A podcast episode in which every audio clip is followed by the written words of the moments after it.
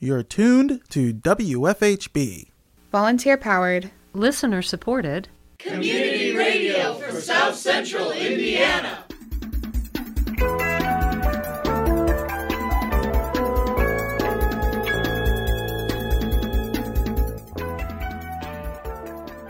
Good afternoon. Reporting remotely for WFHB, this is Benedict Jones. And I'm Cade Young. This is the WFHB local news for Wednesday, May 17th, 2023. Just a look at all of the different sides of um, life in the times of early music. Later in the program, WFHB correspondent Cindy Beaulé speaks with two organizers about the Bloomington Early Music Festival. More in today's feature report. Also, coming up in the next half hour, Flipping Outrageous on Better Beware, our weekly consumer watchdog segment on WFHB. More following today's feature report. But first, your local headlines.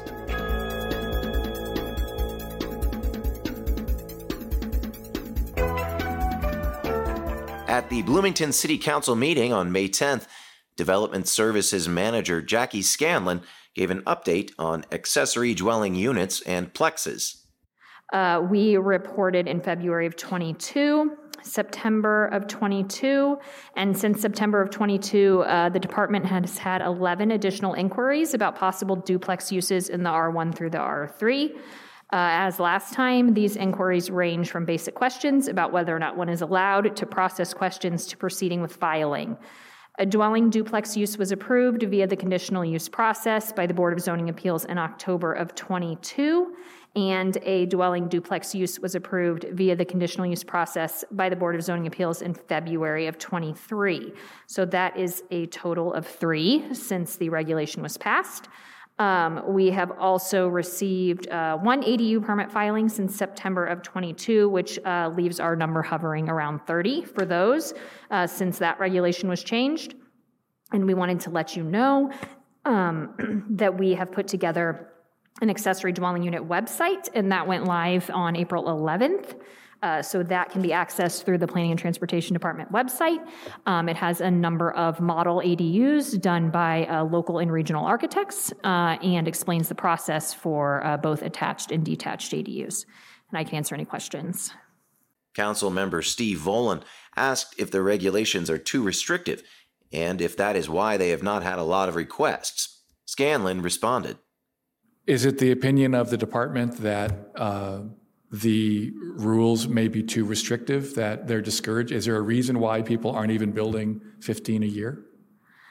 Um, I'm not sure. I think we were comfortable. I mean, we were definitely comfortable with the cap. We said publicly we're not going to get 15 a year. That's feel free to put a cap on. That was not something we would um, argue against.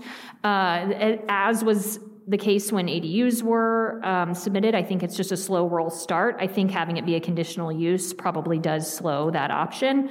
Uh, we had a fourth. Um, uh, we discussed this at the last report, but one of we had an ADU, a serious ADU interest within a 150 foot buffer of one of the other ADUs. Um, I'm sorry, a plex interest within the buffer of one of the other duplexes. Um, so, you know, that has materially stopped one additional duplex in town, the buffer. Um, I think the regulations could be, I think the department would say the regulations could be lessened. Uh, we definitely didn't get the Plex wave that um, we heard about from the public and uh, members of the bodies who uh, saw the, the um, request. But um, yeah, it's still kind of early. Um, I think we are we said this at the last report, but we did not see construction slow down uh, for single family homes during COVID. Uh, different kinds of construction happened because people were staying home. Um, but I do think that this particular use is probably being hampered by uh, the regulations surrounding it. Council member Jim Sims asked Scanlan if having the approval process be a by right permitted use instead of a conditional use permit would encourage more residents to consider ADUs and plexes. Scanlan agreed that they would probably see more requests if the ordinance was instead a by right permitted use.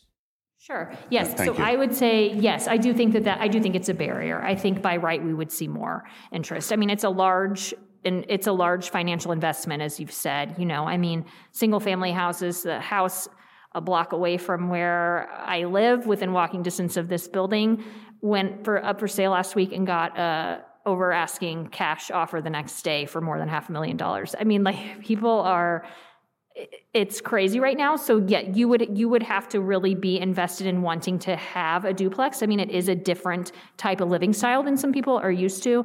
Um, and so i think there's that getting used to uh, that difference. But i do think that uh, making it by right uh, could help stimulate um, having more uh, real viable interest Flaherty said that he is interested in changing the regulations after seeing that the concerns city residents had did not come to fruition and asked Scanlan if she thinks that it would be reasonable to loosen the regulations to enable the building of more accessory dwelling units and plexes.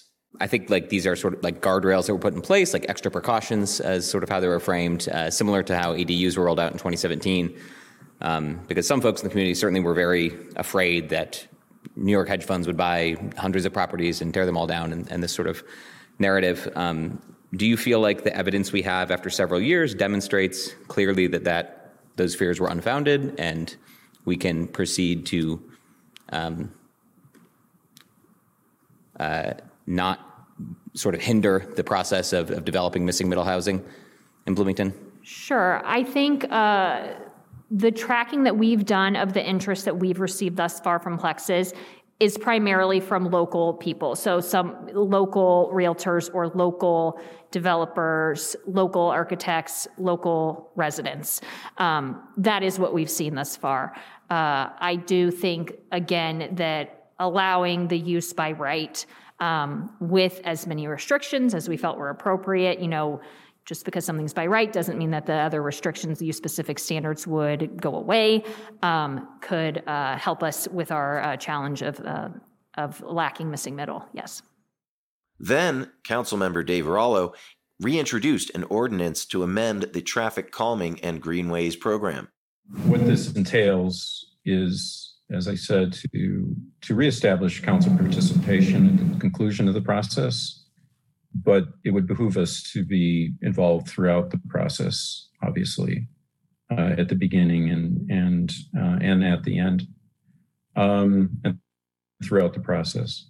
So I see it as a, a check and balance.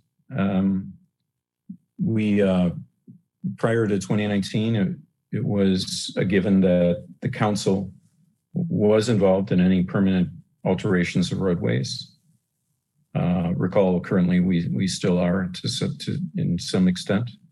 We just approved a series of stop signs, for instance, that in some ways has, I think, much less significance uh, than than some of the proposed uh, greenway programs. So um, these uh, projects can be.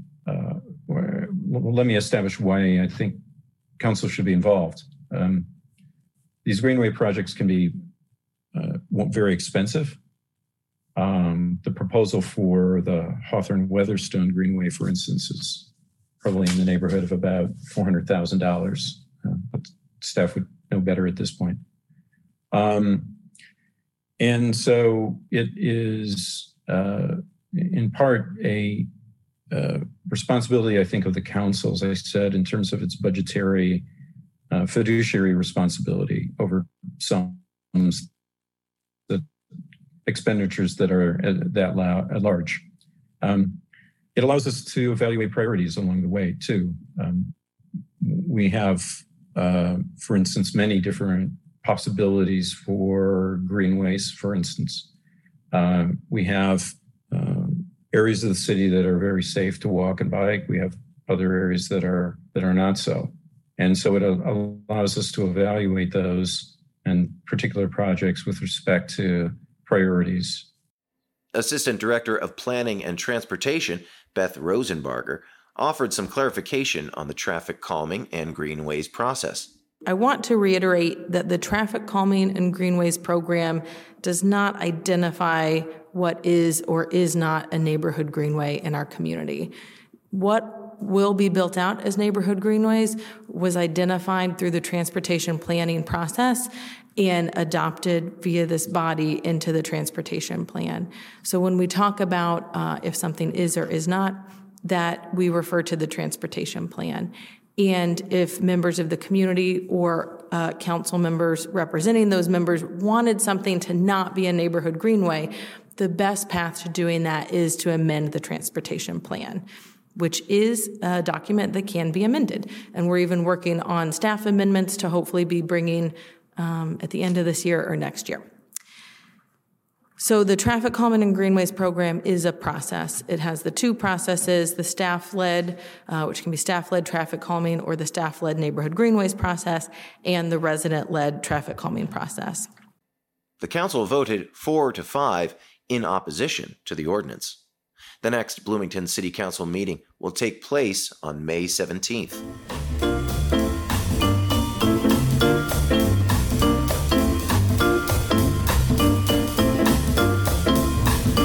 Today's feature report, WFHB correspondent Cindy Beaulé speaks with two organizers about the Bloomington Early Music Festival. This interview originally aired as part of Tuesday's afternoon music mix on WFHB. We turn to Cindy Beaulé for more.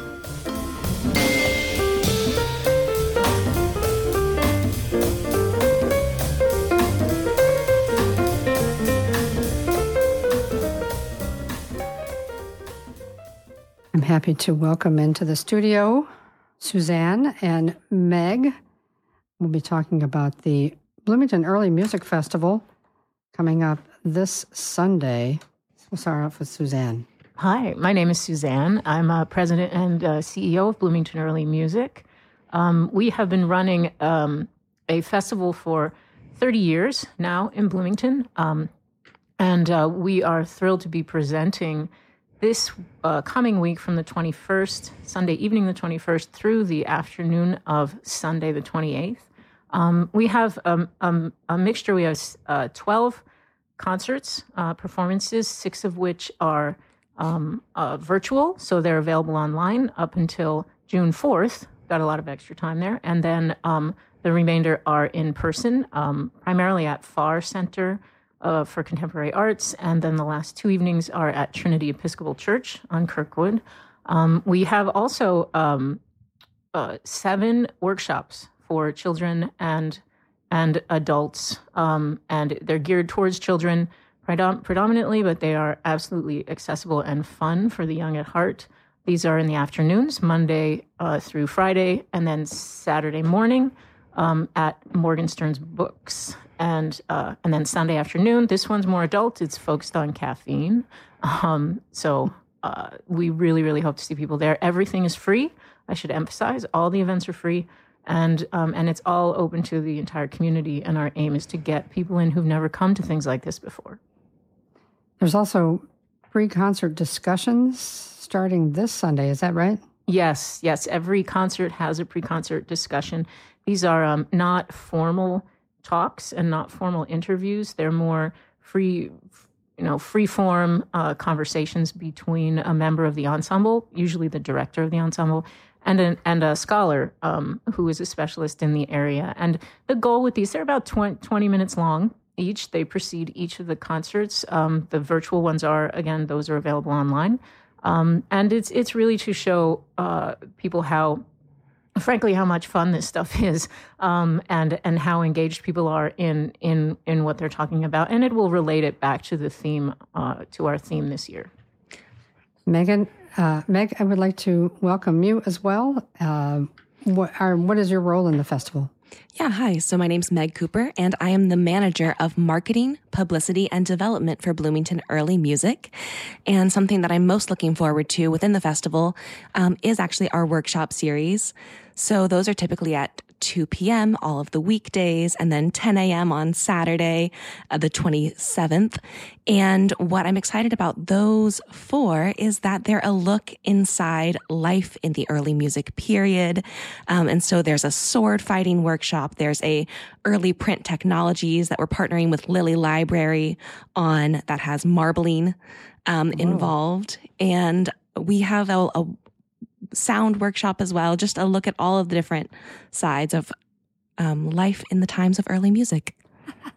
I also see there's a tavern hopping through time. That's not for for children, correct? it is not. However, it will be at Hopscotch and it will largely emphasize coffee um, and talking about uh, historical historical drinks. It sounds like really a, a massive endeavor to get going. How how long has it been since you started planning this? Uh, we we actually start more than a year in advance. Um, we're right now working on the uh, theme for 2024's festival, and we have our uh, call for concert proposals ready to go. We announced the theme on closing night of this year's festival. So, and it's a big it's a big top secret until then, but we're extremely excited about it. Um, and uh, yeah, it's it's a it's a large effort. This is this is a large it's a large festival, and it's it's actually we've we've uh, doubled or or more the amount of events and activities in the last couple of years. Pandemic notwithstanding, obviously that right. was a, a fabulous effort of online only concerts. Um, but but uh, we've we've really worked hard to bring it um, bring it to to the current level. Um, we have uh, many international ensembles involved. We are bringing one ensemble in from um, from Mexico City Tembembe Ensemble Continuo. They're extremely well known, um, very popular throughout Latin America and in the U.S. Um, they've played at the Kennedy Center, they've played at uh, Los Angeles Philharmonic, um, and they're coming here to Bloomington. Um, so, we're, so we're absolutely thrilled about about the support we've gotten from the community and from various foundations, et cetera, to, to make that this is happen. great. Thanks. I'm glad you mentioned uh, online because uh, the previous festivals were online, but this one is as well. Is that right? Yes, absolutely. So not only do we have a series of virtual concerts, we also will be capturing and streaming live all of our live concerts. So even if you're not able to be here in Bloomington, you can still catch all of those live concerts. They will be recorded. And um, for our virtual concerts, it gives us an opportunity to bring groups in from all over the world. So we have groups from Australia, from Canada, from France, from the UK. Um, and, you know, we have groups from all over the world that are going to be able to be listened to in that format.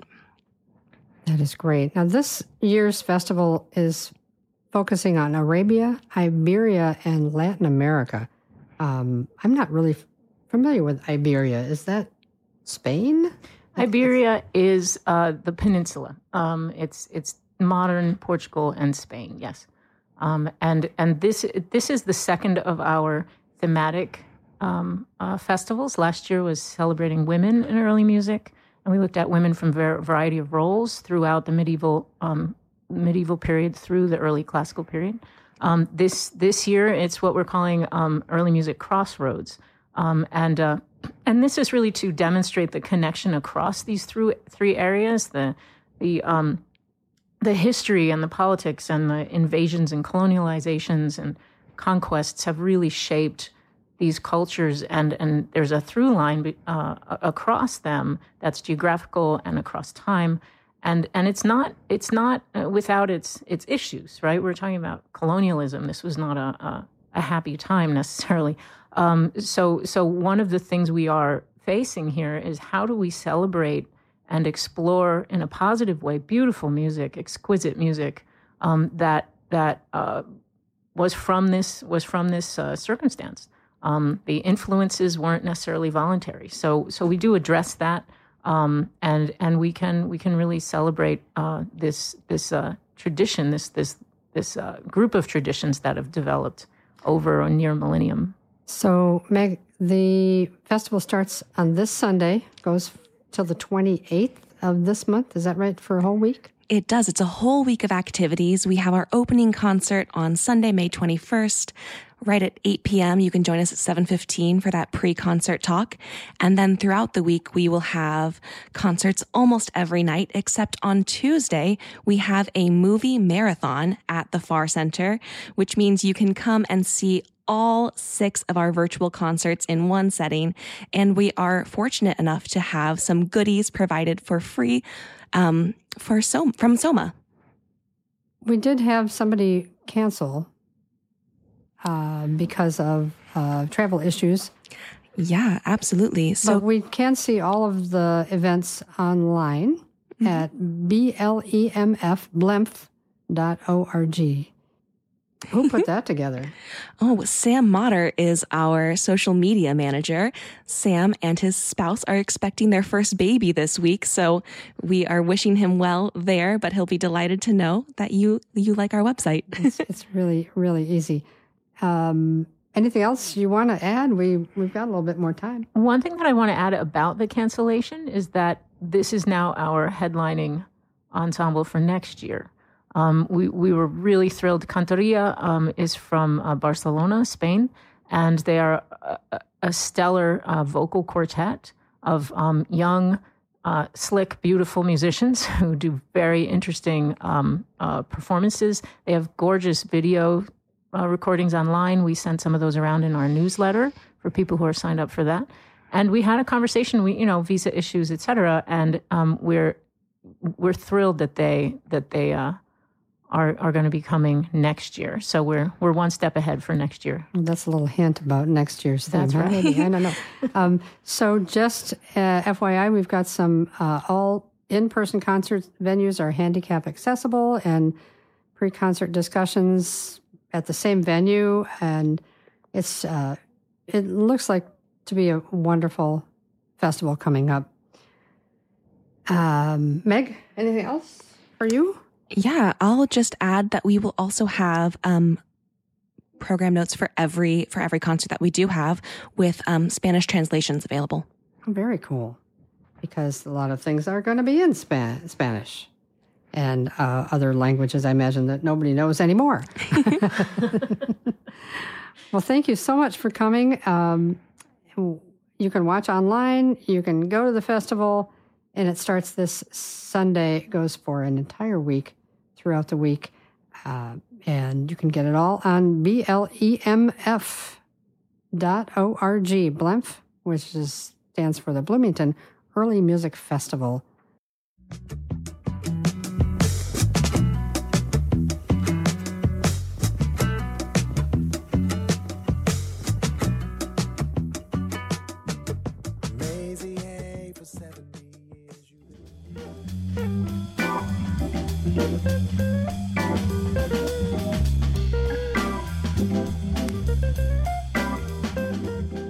Up next, flipping outrageous on Better Beware, your weekly consumer watchdog segment on WFHB. We turn to host and producer Richard Fish for more.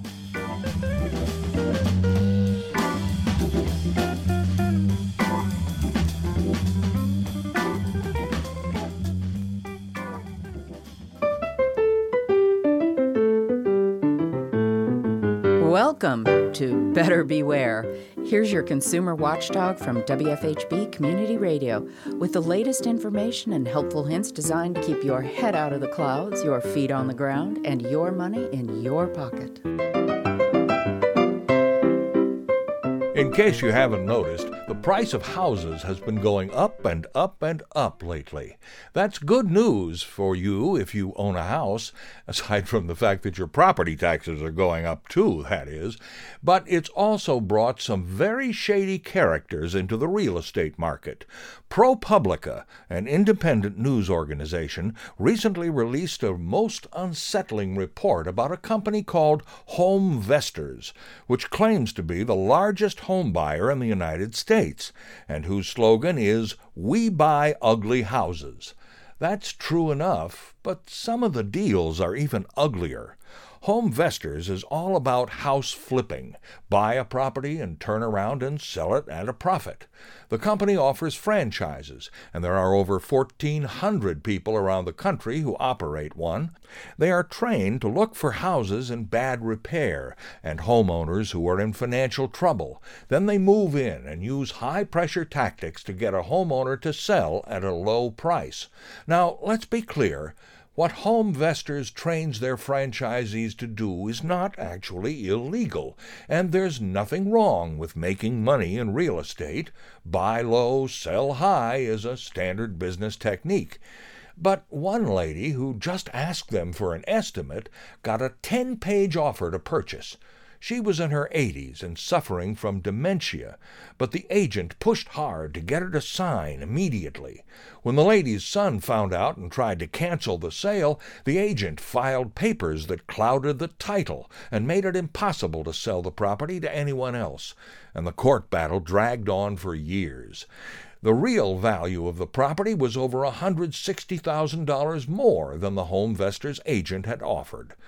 The company trains its people to look for houses with water shut-off notices, police tape, boarded up windows. They talk to nursing home administrators, divorce lawyers, and probate officers. A company directive says, quote, quickly pursue the property where the trash pile indicates eviction, end quote. Franchisees are told to make it clear that they are a discount buyer and can't pay a full price, and told never to lie to people, but some of their agents don't follow those rules, according to ProPublica. When homeowners get in trouble, financial, legal, medical, or simply old age, a discount buyer can work fast. But I own a house, and in the past couple of years I've been approached over and over again by people asking if I want to sell. Be suspicious of anyone who wants to buy your house when you're not trying to sell it. Tell your friends and relatives there are plenty of honest local realtors who can help and advise. An offer from a discount buyer may sound too good to be true and you know what that means. I'm Richard Fish for WFHB News and Public Affairs. Better Beware comes to you from WFHB Bloomington, Indiana. Find all our episodes at WFHB.org. If you can help put the kibosh on a con, email beware at WFHB.org. Remember, swindlers never give a sucker an even break.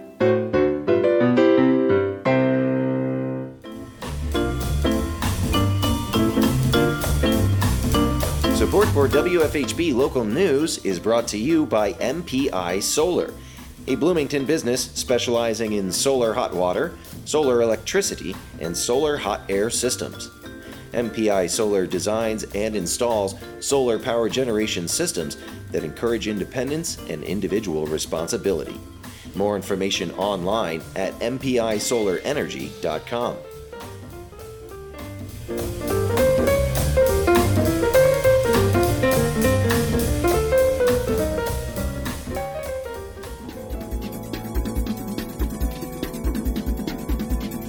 You've been listening to the WFHB local news.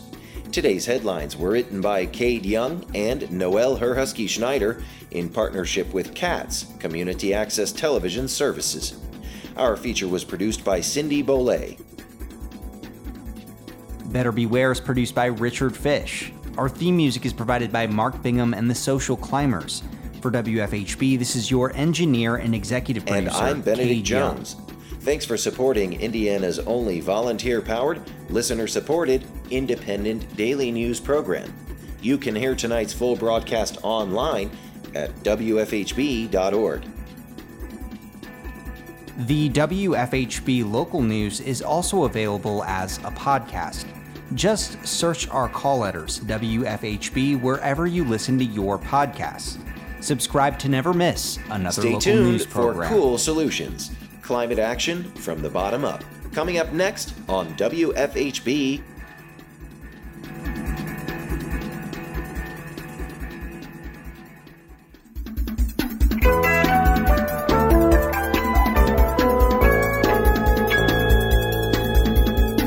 You've been listening to the WFHB local news on WFHB Community Radio. Our news is written and reported by volunteers working to provide local news, cover local issues, and strengthen our local community. We invite you to participate. You may submit questions, comments, and story ideas to news at WFHB.org. You can become a WFHB local news volunteer by attending new volunteer orientation.